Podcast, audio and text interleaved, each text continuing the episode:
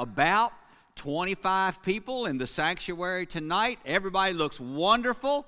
Uh, this is the first Wednesday night that we've actually had anyone to be in the sanctuary with the media team and with me, and it is good to have you here, and I'm thankful and grateful we are together. So, as we open God's Word tonight, let's start with a word of prayer. Oh, Lord God, thank you so much that we are together tonight. Some of us literally in your house, but all of us, Lord, in your house of worship and study tonight. And I thank you for that, Father. Thank you for the many who are joining us by media tonight, not just here in our little community of Amherst County, but uh, on further, further through Virginia, Father. We're so thankful and just pray that you bless us as we open your word, Father. We are studying through the entirety of your Bible, looking from the mountaintops down on your word, Lord. Uh, just hitting the high spots as we see the thread of love and grace that runs through the Bible from Genesis through Revelation, Lord, that leads us to your throne of salvation and grace and eternal life.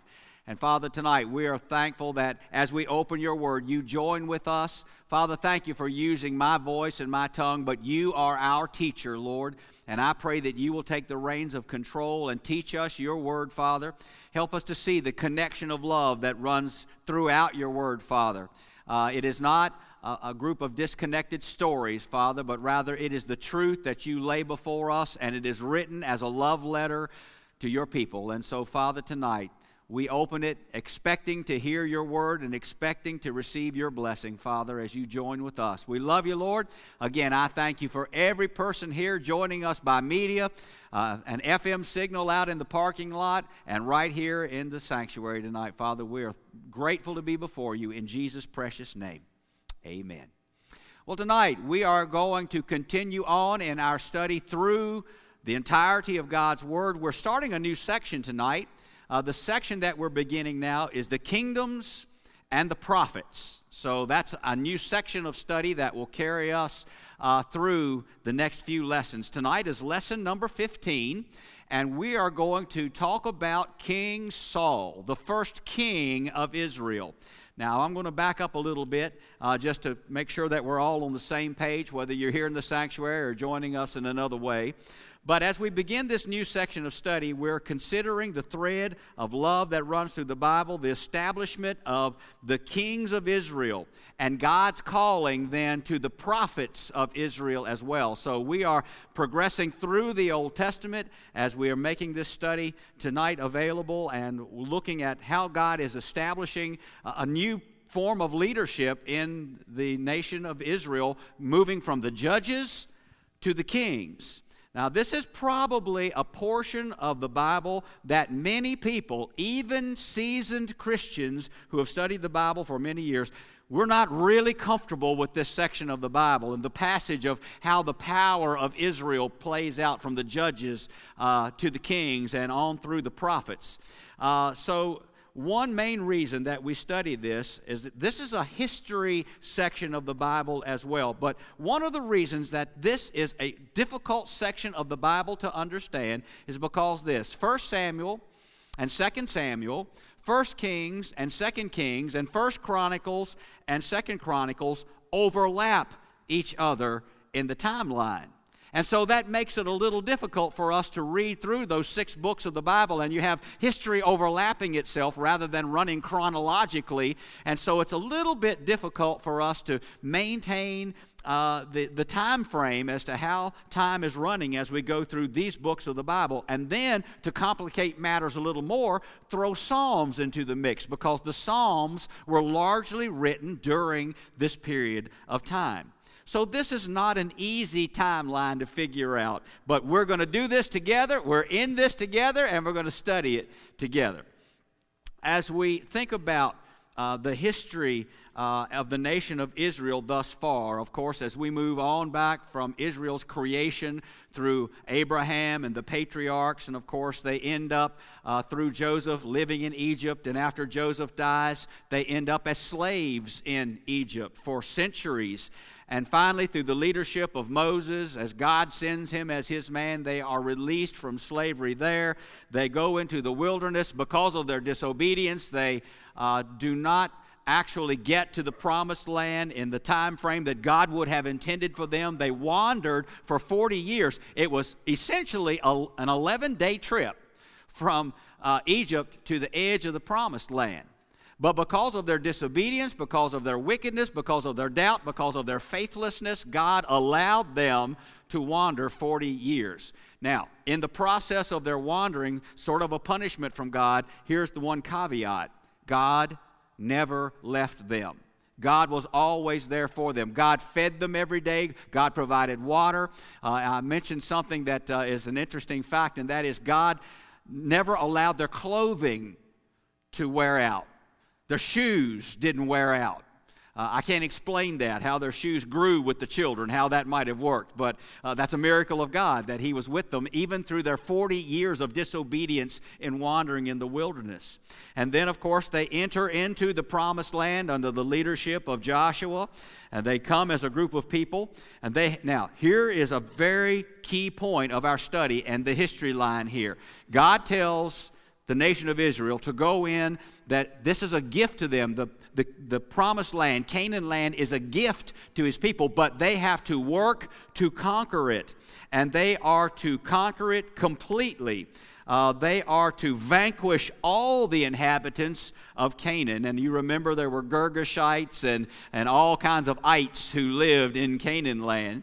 Uh, but we know that they were supposed to vanquish and clear out and literally decimate, kill all the inhabitants of the land. The reason for that is the land was so extremely lost in wickedness. People had gotten so far away from God. God can, can always reach someone, but a person can get so far away that he or she won't come back. And that's where the Canaanites were. So God said, in order for you, Israel, to maintain this land in holiness and righteousness, you have to wipe out all of the population of Canaan land. However, Israel did not do that. They wiped out most of the inhabitants of Canaan land, but not all of them. They allowed some Canaanites to continue to live there, and they coexisted with them. There's a problem in that when Israel did not decimate all the inhabitants of the land, but they allowed a remnant to live there and coexisted with them, there was a problem. That remnant that remained were a bad influence on Israel and the Israelites leading there. That remnant of the Canaanites led Israel into false God worship. That remnant of Canaanites led Israel away from their God into wickedness uh, into disobeying God. And the Canaanites and the Israelites eventually intermarried so that Israelites completely left God and went to the false gods of Canaan. So the real problem became Israel walking away from God because they didn't obey God in the first place to clear out the land completely. God wants the Israelites to be monotheistic. In other words, they are to recognize the one true God. They are to worship Him, serve Him, follow Him alone. But these leftover Canaanites have influenced a large part of the nation of Israel to be polytheistic. Maybe some of the Israelites tipped their hat to God, but they also worship the false gods of Canaan. And so they became polytheistic. They did not worship just the one true God, but they worshiped many gods. Our church today has to be very careful that we keep our eyes on the one true God through Jesus Christ, our Lord and our Savior, that we don't fall on our knees to worship the false gods of money and fame and politics and all of the things that surround us in these days. We too have to be very careful as we live in this land that we're not taken away from serving our one God by becoming polytheistic and serving other gods as well. We must keep our eyes on him. Well, after the Israelites settled into Canaan, they were led by a series of judges. And I want to offer you an apology from last week's study. I told you several times there were 16 judges. I miscounted them. There are 15 judges. 15 judges. These 15 judges, one of them was female, her name was Deborah. But these 15 judges actually represented the word and the presence of God Almighty as they led Israel in the promised land. So the judges were godly leadership. They were speaking the word of God to the people of God and leading them by God's hand. The judges represented God to the Israelites. Now, as we learned at the uh, end of the, the last lesson that we studied, number 14, Israel made a sad decision at the end of the 15 judges, as the last judge came through, which was Samuel. Israel made a horrible mistake.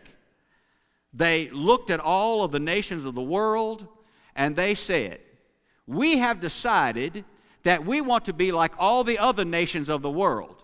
We don't want to worship simply God alone, but rather we want to be led by a king. All the other nations of the world have a king. We've been led by these godly judges. We're ready now to have an earthly king, a human being to lead us as a king. They decided they didn't want to be unique in the world, led by the hand of God. They did not want to follow God's word to be the light to the nations, that all the other nations of the world would look at Israel and see God's leadership and God's love and them following a holy God and be influenced to become like Israel. Sadly, Israel compromised so that they wanted to become like the rest of the world. A problem, a serious problem. Again, a problem that can speak to us that we must be wary of and on guard about and that we need to stand head and shoulders above our world, not water down and compromise what we believe about the Lord Jesus Christ, but we want the world to come to the Savior we serve rather than water down what we believe so that we can become like the world we live in. Amen? We have to be very careful, and we're learning a lesson here from what the Israelites failed in. But I want to remind you of a sad statement. I ended the lesson last week with this statement when Samuel is so upset as the final judge that the people have this desire to move to an earthly king. So if you have your Bible tonight, we're going to pr- primarily be in 1 Samuel. Open your Bible to 1 Samuel. Those of you watching by media, please open your Bible with us to 1 Samuel. Again, take some notes tonight, some of these, uh, uh, some of these scriptures that I would like for you to read. But 1 Samuel chapter 8, verses 7 and 8. Samuel comes before God, and he is so distraught that Israel has made this decision to leave the leadership of God. But I want you to look at 1 Samuel chapter 8, verses 7 and 8, and this is what God says to the final judge, Samuel. And the Lord said unto Samuel, Hearken unto the voice of the people in all that they say unto thee. In other words, he's saying, Let them have their earthly king hearken to their voice, let them have their king. For they have not rejected thee, but they have rejected me, God says, that I should not reign over them, according to all the works which they have done since the day that I brought them up out of Egypt, even unto this day, wherewith they have forsaken me and served other gods, so do they also unto thee. So God says, Let them have their king. Samuel, they're not really striking out against you, they're leaving me. How sad for a statement of God. So, Israel wants a powerful human figure for leadership, and their attention is going to be on that king rather than on the God of their nation. They, would, they want a commanding figure to lead them. So Samuel tells the people in, in the southern uh, Virginia language that this was a crummy, crummy idea of what they wanted to do. But they want their own plan. So I want you to take this passage down, read it for yourself, but read 1 Samuel chapter 8, verses 10 through 22. As Samuel is telling the nation of Israel, you are making a terrible decision here that you're leaving God for an earthly king. Read that passage. 1 Samuel chapter 8, verses 10 through 22. But we meet the man who becomes the first king of Israel in 1 Samuel chapter 9. Do you know his name? His name is Saul. He is tall, he is handsome, he is wealthy, he is a commanding figure, and, and the nation of Israel is drawn to him. And through Samuel, that last judge and the last prophet of God in this judgeship role, God confirms that Saul is going to be the first king of the nation of Israel. Now, Saul at first is very humble. He is, uh, he is looking to the Lord and thankful to the Lord that he has been chosen for this huge leadership role in Israel, the first of its kings. And he is crowned the king of Israel in 1 Samuel chapter 11, verse 15. And he begins very well. He starts out his leadership of the nation as a very strong leader. Uh, Israel is dominating its enemies through the leadership of Saul. He is doing a good job. But Saul comes to a great moment of disobedience. And that moment of disobedience has to do with the way that he's offering a sacrifice unto God. He's doing it in, a, in, in precisely the wrong way. But again, take down this reference 1 Samuel chapter 13, verses 9 forward. You can see that Saul truly does walk away from God in the way that he is offering this sacrifice. He's trying to hurry up the matter rather than follow the footsteps of the Lord. He's acting on his own will. He is rejecting God's direction as the king. Now, listen, especially when you're in a, a position of godly leadership, uh, there's always a formula for failure. When you think that your thought pattern and your actions are better than what God is going to direct you to do. Uh, that is not a good pattern for anyone who's going to be a leadership of God's people. And Samuel, the judge and the prophet, tells Saul that this dire mistake in the way that he's doing this sacrifice has dire consequences. Turn with me to 1 Samuel 13, verses 13 and 14. So Samuel is warning Saul that he's making a terrible mistake. Look at chapter 13, 1 Samuel verses 13 and 14. And Samuel said to Saul, Thou hast done foolishly. Thou hast not kept the commandment of the Lord thy God, which he commanded thee. For now would the Lord have established thy kingdom upon Israel forever.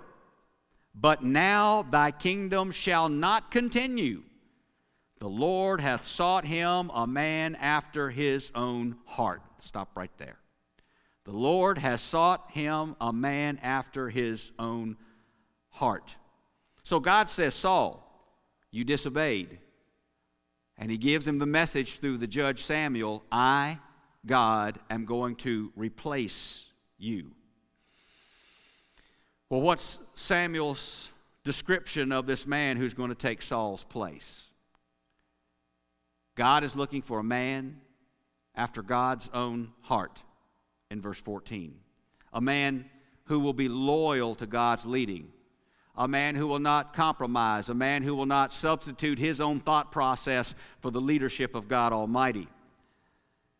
So God says, Samuel, tell him, I'm looking after a man after my heart. I'm looking for a man after my will. I'm looking for a man who's going to follow me, a man who is loyal to my leading. Well, as we read on through 1 Samuel chapters 14 and 15, we see Saul continuing to make de- bad decisions over and over again. One of the worst decisions that he made, again, in this conquering of Canaan land, he, he spared the king of the Amalekites, a very wicked people. The king's name was Agag, a very ungodly, idolatrous, wicked leader. And Saul spared his life. And God was furious that he allowed that wickedness to live in his land. Look at 1 Samuel 15, verse 11. 15 11. God says this It repenteth me that I have set up Saul to be king, for he is turning back from following me, and hath not performed my commandments. And it grieved Samuel, and he cried unto the Lord all night. So Samuel the judge is so upset over the fact that Saul is making these bad decisions over and over again. Saul is, he comes to a point of being sorry. He comes to a point of being repentant. But his rebellion has been so deep that God will not restore him, that God will not take him back as king. He continues to reject Saul. Now, normally, kings of Israel would serve until they died. Normally, when a king would die, his son would take his place. But God removed Saul. Not only did God remove Saul, but God also took the kingship away from Saul's entire family. A son would not replace him because of Saul's disobedience and Saul's wickedness. And now we're going to meet Saul's son, whose name is Jonathan. He is a good man, he is a warrior, he is strong, but because of his father's disobedience, he will never be the king. He will never take over the reins of control of the Israelite nation because of his father. Instead, God tells Samuel that he's going to seek out the next king. And so God tells Samuel, I want you to go to the house of Jesse because God says, I have chosen one of Jesse's sons to be the new king. Look with me, 1 Samuel 16, verse 1. And the Lord said unto Samuel, How long wilt thou mourn for Saul? seeing I have rejected him from reigning over Israel. Fill thine horn with oil and go. I will send thee to Jesse the Bethlehemite, for I have provided me a king among his sons. So God says to Samuel as the last judge, Go to Jesse in Bethlehem. I have chosen one of his sons to be the king. So Samuel goes to Jesse's house. And the first son who meets Samuel, when he gets there, his name is Eliab. And Samuel says, This is one fine looking, healthy, strong young man. This must be the new king that God has chosen. What a great young man. Strong. Uh, he looks like he's a leader. But the Lord speaks a very important word to Samuel. Now, this is an important verse of Scripture. I want you to underline this one 1 Samuel chapter 16, verse 7. I love what this says, and it has a truth that we cannot forget. Remember, Samuel said, Boy, this, this, this guy looks the part. This young man, Eliab, looks like the king. On the outside, he looks like he is the one who's going to take the kingship of Israel. But the Lord said unto Samuel, 16 7, Look not on his countenance or on the height of his stature, because I have refused him. For the Lord seeth not as man seeth. For man looketh on the outward appearance, but the Lord looketh on the heart. Amen. What a great statement. That deserves you to underline it, circle it, mine circled in red. The outward signals of a man not what God sees. He rather he sees the signal of the heart and the condition of the heart. That's important for today. Isn't that an important word in serving the Lord day by day as His child, His son or His daughter? He constantly looks on our hearts. What is our heart? What is my heart like before God? That's a primary statement from this study, and I love it. Uh, again, that's part of the thread that runs through the Bible. God looks upon the heart, God looks upon the sin of the heart. God looks upon the wickedness and the disobedience of the heart. And we know in the day in which we live, praise God, we have a Savior who took that sin away so God could cleanse our heart. And God could give us eternal life and give us a purpose to fulfill in this life because we're serving His Son. God looks on the heart. That's a thread of the Bible that we need to take note of tonight. So Samuel then meets all of Jesse's sons. But God lets it be known that not one of these sons that Samuel has met is the chosen king that God has put his finger on. So Samuel says, Jesse, do you have any other sons? And Jesse said, Well, yeah, I got the run of the bunch you haven't met yet. Look at uh, 1 Samuel 16, 11, and 12. Samuel, 1 Samuel 16, 11, and 12. And Samuel said unto Jesse, Are here all thy children? And he said, There remaineth yet the youngest. Behold, he keepeth the sheep. Samuel said unto Jesse, Send and fetch him, for we will not sit down till he come hither. And he sent and brought him in. Now he was ruddy and withal of a beautiful countenance and god and goodly to look to. And the Lord said, Arise, anoint him, for this is he. Now, it, it contained in what Jesse says here is kind of like, well, my youngster is still out there in the field. He's just keeping the sheep. He's nothing but a little shepherd boy. I don't think you really want to see him. Samuel says, bring him in. And of course, he is the chosen one of God. So Samuel has no doubt that this is God's choice. So Samuel anoints him as this chosen young man to take Saul's place as the next king of Israel. Now, anointing him means that he is set apart for a holy task. You know, we anoint babies at our baby dedication services. They are set apart by Jesus Christ for a purpose in their life. They need to come to Jesus as Lord and Savior to know what that purpose is. We set them apart for that purpose in a baby dedication service. We have anointed others, setting them apart for God's healing, for God's grace, for God's blessing. So, an anointing here is setting a person apart for a holy task.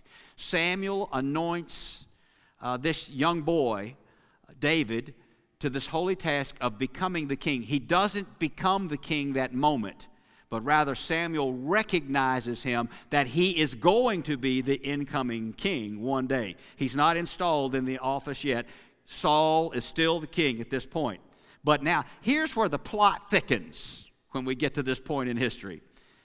King Saul, because of his constant wickedness and his constant disobedience and his constant rebellion, he's lost his mind. He's gone loony.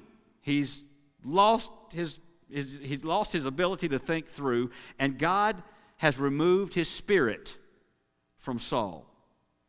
And Saul has lost his mind. He's lost God's spirit, he's also lost his mind. Now, there's a very interesting twist in the plot here. Saul's servants know that Saul has this loony streak about him, and he goes off the deep end and he goes crazy every now and then. And so the servants try to calm him down when he's in this nut phase of his life. And they think the best way to do that is to bring a musician in who will play a soothing harp and calm him down. Look at 1 Samuel 16, 16 and 17. 1 Samuel 16, go to verse 16.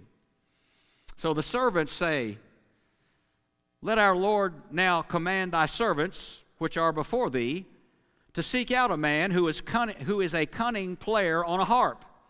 And it shall come to pass when the evil spirit from God is upon thee, that he shall play with his hand, and thou shalt be well. And Saul said unto his servants, Provide me now a man that can play well, and bring him to me. Now, friends, this is in the Bible, this is the first usage of music therapy. Saul orders a musician to be brought in. So when he goes off the deep end, the musician will play the harp in a soothing manner and get him back on course. And guess who the, guess who the harp player is?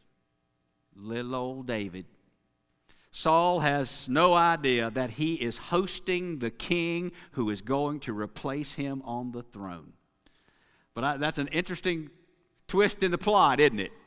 That Saul is hosting the very one who's going to take his place. Well, time passes. And we come to a very, very familiar account. I'm sure that Susan Moyer has taught this account to her little ones somewhere along the way David and Goliath. 1 Samuel 17. Of course, let me give you the short version of this story. I'm sure you know it well. Saul and the Israelites are fighting the Philistines. The Israelites on one side of the hill and the Philistines on the other side of the hill, and there in the middle, the valley, is where they would meet in battle.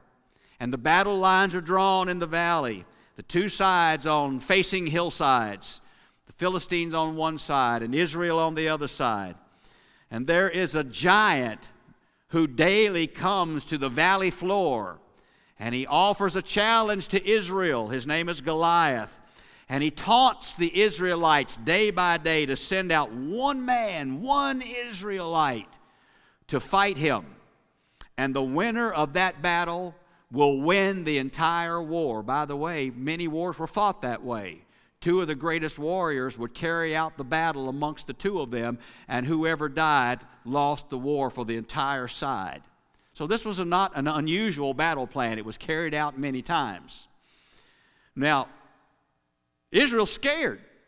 because this man Goliath, Goliath is huge. He is about nine feet tall. He wears heavy armor. According to Scripture, his helmet is made of brass, probably weighs about 30 pounds. Uh,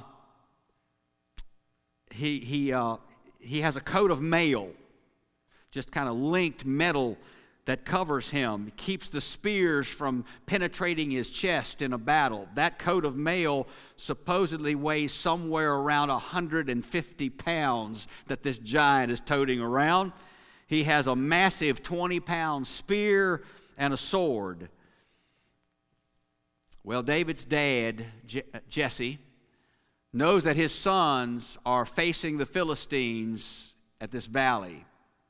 And so he sends his little son, David, the youngest, the shepherd, and he said, Son, I want you to go take some provisions to my sons in the army, your brothers, and see how things are going there. He sends the shepherd boy to the battle lines just to check in, just to be a set of eyes to check in, to see what's happening, to see how the battle is going. Well, you know the story. Little David comes to Saul and volunteers and says, I'll take him on. I'll take on Goliath. I have fought the tiger and the bear. I have been able to defeat them as a shepherd. I can defeat him by the power of God. Now, that's a very important point. David doesn't say, I can defeat him because I'm smart, I'm strong, I'm good. It's by the power of God working through me that I can defeat Goliath. And you know, by the strength of God, he faces the warrior with nothing but a slingshot and some smooth stones, and he kills him. I want you to take down this passage, re- reread the story as we're going through this, reread it in devotion tonight or tomorrow. 1 Samuel 17, verses 38 through 51.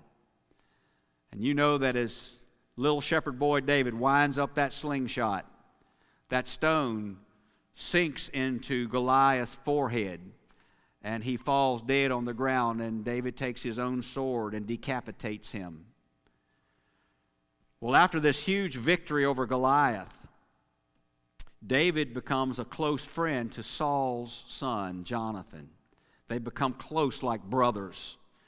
And Saul becomes super jealous because all of Israel is praising this little guy, David, for the great conquering of Goliath. And they're ignoring Saul, and Saul just is so jealous over that. In fact, it comes to the point that Saul, in his mind, wants this young man, David, dead. He wants to kill him. And Jonathan, David's friend, Saul's son, warns David about his dad's madness and his death threat upon David's life. And so he urges David to run, to get away, so Saul cannot track him down. And Saul and David spends more, this is an important fact here. David spends more than 10 years on the run, getting away from crazy Saul and his army. And also, in the process of his staying away from Saul, David wrote many of the Psalms in this particular phase of his life. One of them is Psalm 59. You don't have to turn there, just write that reference down. Psalm 59. Let me just give you a little word from Psalm 59. You know, all of your Psalms in your Bible, well, I won't say all of them, many, many of them have a definitive statement at the beginning of the Psalm of where it came from or who wrote it. If you miss those statements when you start reading the Psalms again, always go way up to the very top and it'll tell you in many of the Psalms who wrote it, maybe what the situation was going on. Now, for example, Psalm 59. It's a plea for deliverance from enemies, and it's to the chief musician. It's a miktam of David when Saul sent and they watched the house to kill David. So here's a psalm that David writes while he's under the death threat of Saul. And it's called a miktam of, of David. A miktam uh, is basically a, a written statement that is meant to be preserved. So David wrote this psalm, and Israel preserved these words. And as we look at the, just the very first verse of it, the first two verses of it, here's what it says Deliver me from mine enemies, O my God. Defend me from them that rise up against me. Deliver me from the workers of iniquity and save me from bloody men.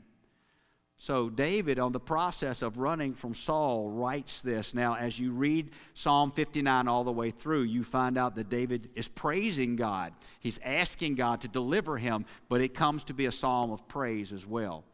Uh, but I wanted to define that word miktam for you so that you would know that it's meant to be preserved. Uh, actually, miktam may mean, it's a, it's a hazy word in Hebrew, but it may mean an etching. So it'd be etched in stone that you would never forget it and never lose it. Now, before we come to the end of this lesson tonight, I want us to look at one of the most unusual moments recorded in the Bible. Go to 1 Samuel chapter 28. Saul is in a rage against David, and he consults a psychic. He consults a witch. Her location is a place called Endor, the, the witch of Endor. And he disguises himself so that she does not recognize who this is as the king of Israel. And he asks this witch to conjure up Samuel, the old prophet, the old judge who had led Israel. He had long died. And so Saul goes to a, a psychic, a witch, and he asks her to conjure up Saul. This is interesting. Did a witch really in the Bible? Did a witch really conjure up the dead? I want you to look at the uh, just. I want you to look at a verse. This is kind of a revealing moment. Look at 1 Samuel 28. So you're going on through here, 1 Samuel 28, and look at verse 12. So here we have the witch, and she's doing her little incantation or burning her candle or looking at her crystal ball, whatever she does. And here's what happens. And when the woman saw Samuel, she cried with a loud voice. And the woman spake to Saul, saying, why hast thou deceived me? For thou art Saul. But this is this to me is a funny moment because she's doing her little incantation, doing what she does as a witch, and all of a sudden Samuel appears and she goes, "Oh my goodness!" Which tells me she wasn't responsible for calling him up at all. God Almighty is the one who stirred Samuel to make this appearance, not a witch, not an incantation, but God sent Samuel back to deliver a message. Uh, this surprise that she has when Saul, uh, Samuel appears, uh, it wasn't her doing. She'd never done anything like that before. She didn't do it here. But she figured out that this was Saul who had come to her, the king. Now, listen, this, this is not an act of conjuring, this is an act of God that Samuel would come back to earth. We know that at the Transfiguration, Moses came back to earth, Elijah came back to earth. We know that God has the power to do that if he so chooses. He chose in this moment to send Samuel back. She screamed in disbelief. She couldn't believe it was happening because it wasn't anything she had done. And what does the spirit of Samuel say to Saul? What is the conversation? Look at 1 Samuel 28, verses 15 through 19. So here we have Samuel, the Spirit, who has been drawn up by God. And Samuel said to Saul, Why hast thou disquieted me to bring me up? And Saul answered, I am sore distressed, for the Philistines make war against me, and God is departed from me, and answereth me no more, neither by prophets nor by dreams. Therefore I have called thee, that thou mayest make known unto me what I shall do. Then said Samuel, Wherefore then dost thou ask of me, seeing the Lord is departed from thee, and is become thine enemy? The Lord hath done to him as he spake by me, for the Lord hath rent the kingdom out of thine hand, and given it to thy neighbor, even to David. Because thou obeyest not the voice of the Lord, nor executest his fierce wrath upon Amalek, therefore hath the Lord done this thing unto thee this day. Moreover, listen to this. Moreover, The Lord will also deliver Israel with thee into the hand of the Philistines, and tomorrow shalt thou and thy sons be with me. The Lord also shall deliver the host of Israel into the hand of the Philistines. So Samuel says, You will be dead from this earth. Just as I have died and departed this earth, so too you will be dead tomorrow, and your sons. And not only will your lives be lost, but Israel will be lost in the battle to the Philistines.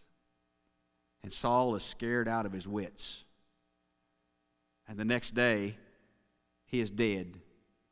As the Philistines press in, he commits suicide.